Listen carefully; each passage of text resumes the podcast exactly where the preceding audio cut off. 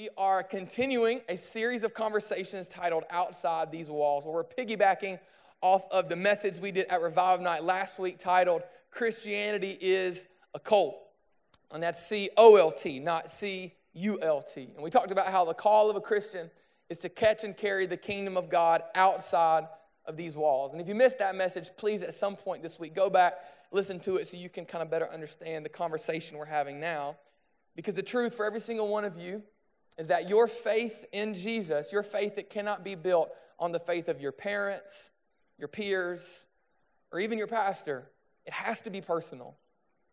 Like your faith cannot be built off the words I say. They have to be built on what Jesus is speaking to you.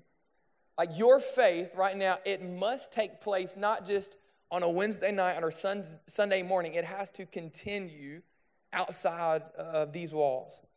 So many times we are so privy to the fact that we can come on a Wednesday night or a Sunday and have a spiritual high, get filled up, only to leave the next day and feel depressed, only to wait until the next week to get our next fill up. But that was never the intention of Jesus. And so we're going to start this conversation, uh, and I'm going to say something that you've probably never heard a pastor say, but this is to enable you to actually own your faith outside of these walls. And in order for you to do that, in order for you to actually take ownership of your faith and it be your own, the one thing that you've got to stop doing is you have got to stop having a relationship with Jesus. That's the one thing you have to do. Here's the deal if you're going to actually own your faith, and your faith is not going to be built on your parents, your peers, or even your pastor, but personal, you've got to stop having a relationship with Jesus. That you just having just a relationship with Jesus is actually the problem to so many of the situations you find yourself in. now that I have your attention, let me explain. Uh, any of you guys remember Jared Lemke? He, okay, so Jared, he's one of our friends. Everybody's quiet. Guys, trust me, I'm going to bring this around, okay? Uh, so I'm not a heretic. Just, just listen to me. Uh, Jared Lemke, he is a friend of mine. He came back in 2017 and he spoke at our first winter camp, and it was incredibly powerful. I heard about Jared from one of the guys who comes and speaks at our church every year, Tim Biddle, uh, and I got to know him the moment he landed in Atlanta. And so we started our relationship, and it was, it was pretty good. And then he came and spoke, and he was a really good communicator. I was taller than him and had a better head of hair, so I already felt like I one upped him. And so we really had a good relationship. It was one sided, but it was a, a, decent relationship. You know, we went uh, and we had coffee together, and we just talked youth ministry, and our relationship began to grow. He killed it at the camp. We come back, and when I dropped him off at the airport, man, we said our goodbye. It was kind of emotional, but he left, and my life went on. I continued. And, and, and, we talked every now and again, and we invited him back, and we had another camp, and he actually stayed at our house for a week, and it was incredible. Uh, and then he left again. And when we said goodbye, it was emotional. But when he left, my life continued, and my life was good. And even though I haven't had uh, a face to face conversation with Jared in about a year, even though I haven't talked to him in about a month, man, we still have a really good relationship. But I think the problem is that this is the kind of relationship so many people have with Jesus is it's just another relationship. You guys need to know the world that you're living in, we have relationships with everybody. Like you have relationships with your parents, with your peers, and with even your pastor. Some are good relationships, some are really deep relationships, some are toxic, some are kind of damaging, but you guys have relationships with them. In the world we live in now, you guys have relationships with people on social media. And some of you guys who love video games, you have the ability and capacity to have a relationship with people you've never even seen all through playing video games. See, we are living in a world where you have relationships with everybody, but because that's the case, the relationship that we have with Jesus is now just thrown in the mix with every other relationship. And the truth is that we've got to just stop having a relationship with Jesus because he actually wants something more. And so when you go home and you tell your parents tonight what you learned, don't say you learned to stop having a relationship with Jesus. Hear me. There's actually a different type of relationship that you can't find anywhere else in the world that He actually wants and desires for us to have. That your thriving in life is built on this specific type of relationship. And the word that Jesus used to describe it, it's the word abide. And the first time we really see this word that Jesus used is in John 15. Jesus is about to leave the world, and he tells his disciples this right here. It's in John 15. If you're taking notes, uh, you can write this down, or you can take a picture of it. It says, Abide in me. This is Jesus talking to his disciples. He says, Abide in me, and I in you. As the branch cannot bear fruit of itself unless it abides in the vine, well, neither can you unless you abide in me. And then he says this He says, I am the vine, talking about Jesus. You, talking about us, are the branches. Then again, he says, So he or she who abides in me and I in him, they will bear much fruit, for without me you can do nothing. You guys say nothing. What Jesus communicates is a lot of times Jesus would use metaphors and ways of communicating that they would understand. Right? So I would probably never say that I'm a vine, you're a branch. I would use more relevant examples to communicate to kind of get the point across. That's what Jesus was doing. And so Jesus' disciples, they understood the relationship between a vine and a branch. See, the vine was where all the life and the energy was, but the fruit was connected to the branch. And for every single one of us, when the Bible says that you're called to bear fruit, that doesn't mean you're supposed to fart an apple. It doesn't mean that you're supposed to burp a banana. Like it literally means to bear fruit, it means to actually make a difference. That in your life, God partners with you to actually make a difference in the life of somebody else. That your life actually gives life to other people. And you guys can feel that. For those of you who serve or man, do anything like out, out there like that, like you are bearing fruit. And so Jesus says that He is the vine and you are the branches, meaning that think about if a branch is cut off from a vine, what happens to it? it dies. But if the branch is connected to the vine, it bears fruit. The branch does nothing to bear fruit other than simply abide in the vine. By simply being connected to the vine, the branch bears fruit. It doesn't struggle to bear fruit, it simply abides in it. And, and, this is the picture that Jesus wants everybody to think of when it comes to relating and having a convert or connection with Him. He wants us to abide in Him. A lot of the messages out there say today, if you want to make a difference, you have to try really, really hard on your own power. Well, that's not the message of Jesus. And Jesus also does not want you to have any other relationship with him because just like a branch, apart from him, Bible communicates, and we are dead apart from him. That you will never live the life he has for you or the life you want to live, the life actually filled with love, peace, and joy if you're not connected to him. See, this principle of abiding, man, it was first kind of illustrated with Moses. If you guys are new to church, Moses, he was a guy in the Old Testament, and God called Moses, he was an old dude, late in life, he called Moses to lead two million people out of slavery into a promised land. We get about 200 people in here, uh, and, and, it's, and, it's, super stressful. Some of y'all kind of crazy. Some of y'all drive me daggum nuts. Most of y'all smell like feet. I'm talking to my middle school front row right here. I love you, Wyatt and Gabe and Hayden and Levi and not so much you know it. But the point is, he had two million people he was in charge of. So every single day, just like you guys, man, he was in stressful situations, feeling ill equipped to do the thing God had called him to do, constantly dealing with drama, which we're going to talk about next week how to actually deal with drama, because it's the number one thing everybody deals with. And then he's trying to be used by God. And so he picked up a practice that actually allowed him to be connected with Jesus in the middle of all the chaos and crisis that was the world. And this is what he said. See, it was Moses' practice, this is in Exodus 33, to take a tent and pitch it outside the camp some distance away, calling it the tent of meeting. Everybody who wanted to make a request of the Lord or go connect with God, they would go to the tent of meeting outside the camp. As Moses went in the tent, the pillar of cloud, that was basically God's presence. The pillar of cloud would come down and hover at its entrance while the Lord would speak with Moses. And inside the tent, the Lord would speak to Moses face to face as one speaks to a friend. This is thousands of years ago, but the idea was if anybody wanted to connect with God, like Moses did, he literally had to get up, leave the town, build a tent, walk in the tent, and then pray, and then God would come down out of the sky and connect with him. That's all it was. It wasn't like it is today. And so that's how he connected with him. But man, that connection, that relationship, that abiding in that moment, even though it was a lot of work to get there, it was a thing that caused him to be successful. It was a thing that caused him to be in the faith hall of fame, like we see in Hebrew. Like that caused him to be the guy that in church circles, he's the one guy that everybody talks about. It was his connection. It wasn't anything else, it was his connection. And it's the same type of connection that Jesus talks about. And here's the deal you guys need to know this. Guys, this Wednesday stuff, it's so much bigger than Wednesday night. Like church, like what we talk about here is so much bigger than sitting in a room for an hour on Wednesday. You guys have 167 hours out there. So I'm gonna tell you something. There is nothing in this moment that I'm gonna say that is going to trump, other than the truth of God's word, hear me, the 167 hours of other things you're gonna be a part of. Like if you want this thing to change you, like if you actually wanna take ownership, if you want this to be a social club, it can be that easy. I don't have to be the one talking because I'm not that social. You know what I'm saying? But if you want this to actually do what it's meant to do and actually transform you from the inside out and actually be the one place and thing that you can escape to to find the peace and joy and escape that you're longing for, it has to go beyond and outside these walls. Because hear me when I say this, like this is very important. The relationship that Jesus desires to have with us, it isn't just connecting with him once a week, but it's staying connected throughout the week. Imagine if you could take that connection, that belonging, that love that you feel in here into every single 167 hours of your week. That means Thursday night, when you're feeling lonely in your room, you can actually feel the same feeling of belonging you feel in your crew. Like imagine when it's test day, the same peace that you feel in worship here, you can feel going into a test that you feel ill equipped to handle.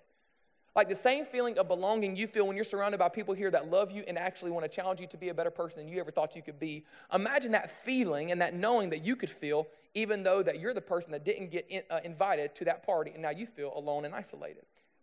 The goal of all this is that you could remain and stay connected to Jesus throughout the week.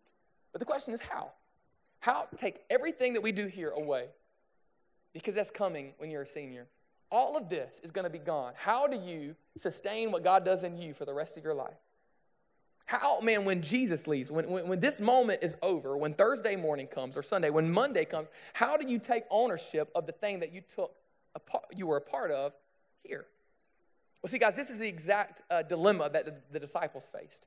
The disciples, they were the 12 uh, crazy people, actually teenagers, who were a lot crazier than mo- most of uh, you guys. Uh, they were nuts. They spent three years with Jesus, right? The Savior of the world, Jesus. This is God in flesh. We talked about last week, the Son of God. Like it was, it was actually God, bro. For three years, day in, day out, they spent time with Him every single day. So you can imagine their life was incredible, right? There came a moment where Jesus said, Hey, dudes uh, uh, and, and, females, uh, I'm about to leave. So these guys who have spent the last three years of their life with Jesus every day, seeing miracles, seeing uh, uh, uh, five loaves of bread turn into enough to feed 15,000 to the point they still like, they never had to pay for food. Jesus even said, hey, don't take any money for food because I'm going to provide for you everywhere you go. Free fruit all the time. It was amazing. He said, hey, everything that I've done for you, I'm about to leave you. And Wednesday's about to be over for you. Camp's almost coming to a close. You guys know the PCD, the post camp depression. I am about to leave you. Imagine if Jesus said that to you. I'm leaving you. How would you feel? You ever lose a best friend? You ever transition from one school where you're the top dog to another school where you're nothing? I'm about to leave you. Imagine how they felt. Worthless. They felt scared to death, right?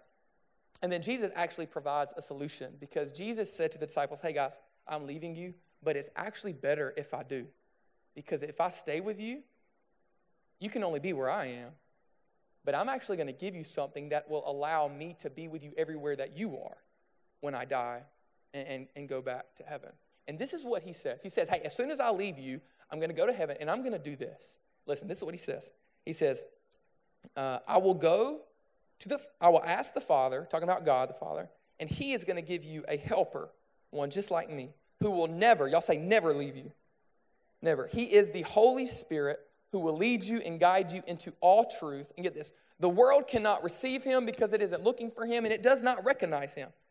Watch what he says right here. But you know him, watch this, because he lives with you now, but later he will be in you. Jesus, right here in physical form, he says, You're going to know him because right now he's living with you, like a friend lives with you, like your parents live with you. But later, when I leave, he's going to live where? In you. See, the solution to the problem that we all face of how can we stay constantly connected was solved the moment you put your faith in Jesus. Because unlike Moses, we don't have to do all this work to come into God's presence. We don't have to leave all the distractions that is our life and go to some solitary place to connect with God. We don't have to somehow try to find a ride or get out of practice early to come connect with God here. He said, hey, I'm actually going to solve your problem that you don't even know you have yet. I'm going to put the solution in you, and it's called my spirit. What the Bible teaches as a follower of Jesus, if you don't know this, you need to catch this. This will cataclysmically change the trajectory of your life. Jesus said that the same exact spirit, that, that, that energy, that life that was in Jesus that enabled him to do every miracle, that enabled him to live a perfect, sinless life, he said, Hey, I'm going to give it to you for free. And the way that you receive it is by putting your faith in me. That the way you take ownership of your faith is becoming aware of God's presence in you. And we're going to practice this and do this in a moment. and this is going to change everything for some of you. That for you, you no longer have to come to church to connect with God. All you have to do, wherever you are, is to connect with Him because He's there. You just aren't aware of it.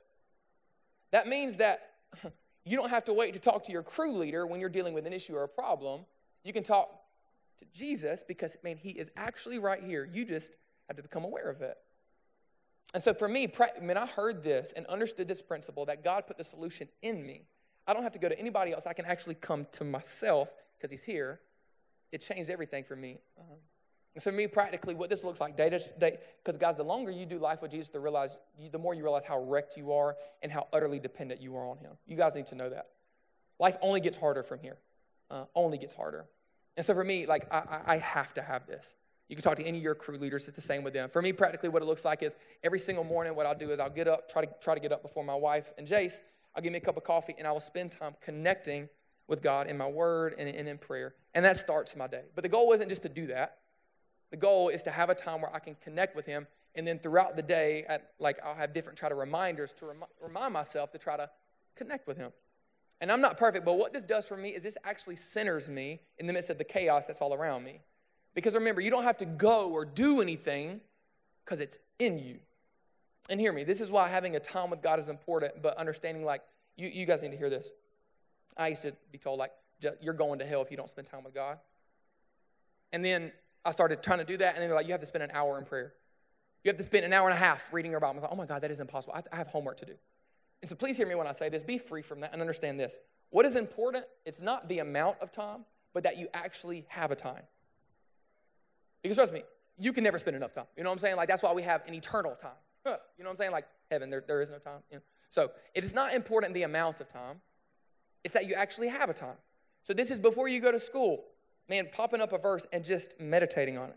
And when I say meditate, I mean just like dwelling on it, thinking about it. Whenever you go into a test, man, go to the bathroom and instead of pooping, pray. I do the junk all the time. I get to the bathroom, I ain't taking a dump dumping my problems on God. You know what I'm saying? That's a bad mental image. You know what I'm saying? Like, uh, that's gross. He can take it. I don't know what we're saying anymore. The point is that this thing is meant to go from here. And what, we, what I want to do right now, uh, can I have the lights come down real quick? We're not going to do anything weird, but I want to show you guys how simple this is. Uh, Josh, can you cut on some worship music just real quick? Literally, what this looks like, and we're not going to make it weird. We just want to make this very practical for you guys. That was really cool. Literally, what you can do at any moment of the day, and some of you guys who have been here long enough, you, you know this. We call this thing uh, dropping down. Because what we do believe is that, man, the Holy Spirit, God, He lives in us. The Bible says that when you give your life to Jesus, He comes and lives in you, in your spirit. But how many of you time, how many times you guys know that a lot of times your head will get in the way of you connecting with God? Like when you're in worship, you're so focused on everybody else, you can't focus on God. You know what I'm saying? Like it's really hard to connect with Him. And so, what we do, this is a simple thing that uh, my pastor taught me, and we talked about with a lot of you guys that you can do practically every single day to kind of feel his presence. So, for example, that fruit thing we talked about, um, the Bible says that the Holy Spirit, he has nine different fruits or traits or kind of personality traits. You know, some people say you're kind of crazy, you're kind of uh, wild, funny. Well, Jesus, the Holy Spirit, he has personality traits. And it's called the fruit of the Spirit. And it's, it's in Galatians 5 22 through 23. Can y'all put that up there for me, Josh? It should be up there. If it's not, okay, it doesn't matter. The Bible says uh, that the fruit of the Spirit is love, joy, peace, patience, kindness, gentleness, faithfulness, goodness, and self control. I said something more than once. Please don't, that was a theological error. The Holy Spirit produces this kind of fruit or these kinds of feelings in your life. Look, it says love. Guys, we all need love. Many of you don't feel loved. Joy, my God, do we need joy in the midst of the depression epidemic? Peace in the midst of every anxiety. Imagine if you finally felt peace. Patience, well, I need so much. Kindness, goodness, faith. What you can do every single day, pull up this verse as a list, and literally, because the Bible says what Josh has been talking about is that God is so good whenever you ask Him something, He is faithful to answer. So, literally, what you can do every single day is let's say you're in a stressful situation. Literally, take a moment, kind of get away from everything, just kind of quiet yourself for a moment and ask God, God, what would it feel like to feel your peace? And just wait.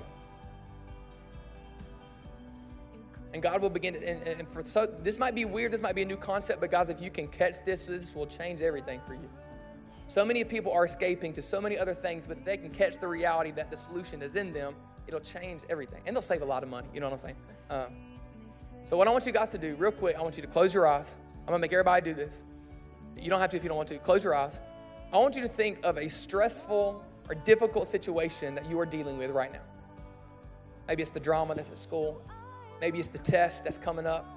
Maybe it is the pressure that you feel from your parents or your coaches. Maybe it's the insecurity you feel because you're at a new school. Maybe it's the isolation you feel because you don't really know anybody sitting around you. Just focus on that for a second. See, the more you focus on that, the more worried or whatever you'll become.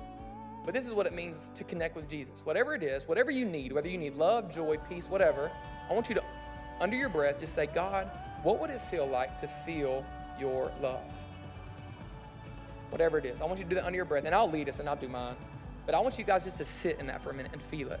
You might get a picture of something, you might feel something. So, God, right now, what would it feel like for us to feel your peace? And just sit in it.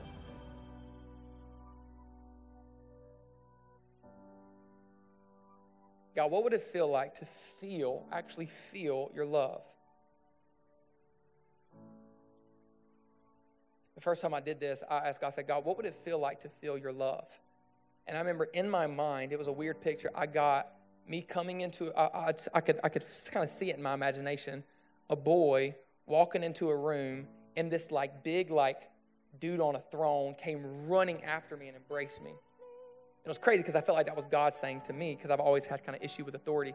And in that moment, I could feel God's love like never before. And I wasn't at church. I was in my bedroom struggling. Imagine what it would look like if you no longer had to escape, if you no longer had to worry about the problems that you're dealing with, but you can actually center yourself and focus on God because He's right there. Wherever you guys, uh, I, just want to pray over you guys, and then we're gonna go to crews. If you guys, man, felt anything, if you guys, man, you believe God spoke to you, I want you guys to be very open with your crew leaders, even after, uh, because guys, this I promise you, this is the thing that has changed my life. Understanding that God actually put the solution to every problem you'll face in you. You just have to become aware of it. Uh, so, God, right now, I just pray over every single student in this room. God, what would it feel like to feel your confidence? To face tomorrow? What would it feel like to feel your joy? God, I pray, Lord, that your spirit, it would become so real for every single one of them that no matter what they face, God, they can connect with you and they can find peace. They can find joy. God, I pray for every single person who can hear the sound of my voice, God, that just like Jesus could still the storms, God, I pray that you would give them the ability in your spirit to still whatever storm they're facing. And I just pray, Lord Jesus, that every single student in here, as they go home, as they go to their school tomorrow, uh, that they would be a light to people who desperately need it. That we would put away all judgment, all drama, and God, we would simply be people who can show other people, God, the God that we've experienced. Holy Spirit, I pray for our crews, and I pray that the conversations be real and they actually lead to community and life change. In Jesus' name, amen.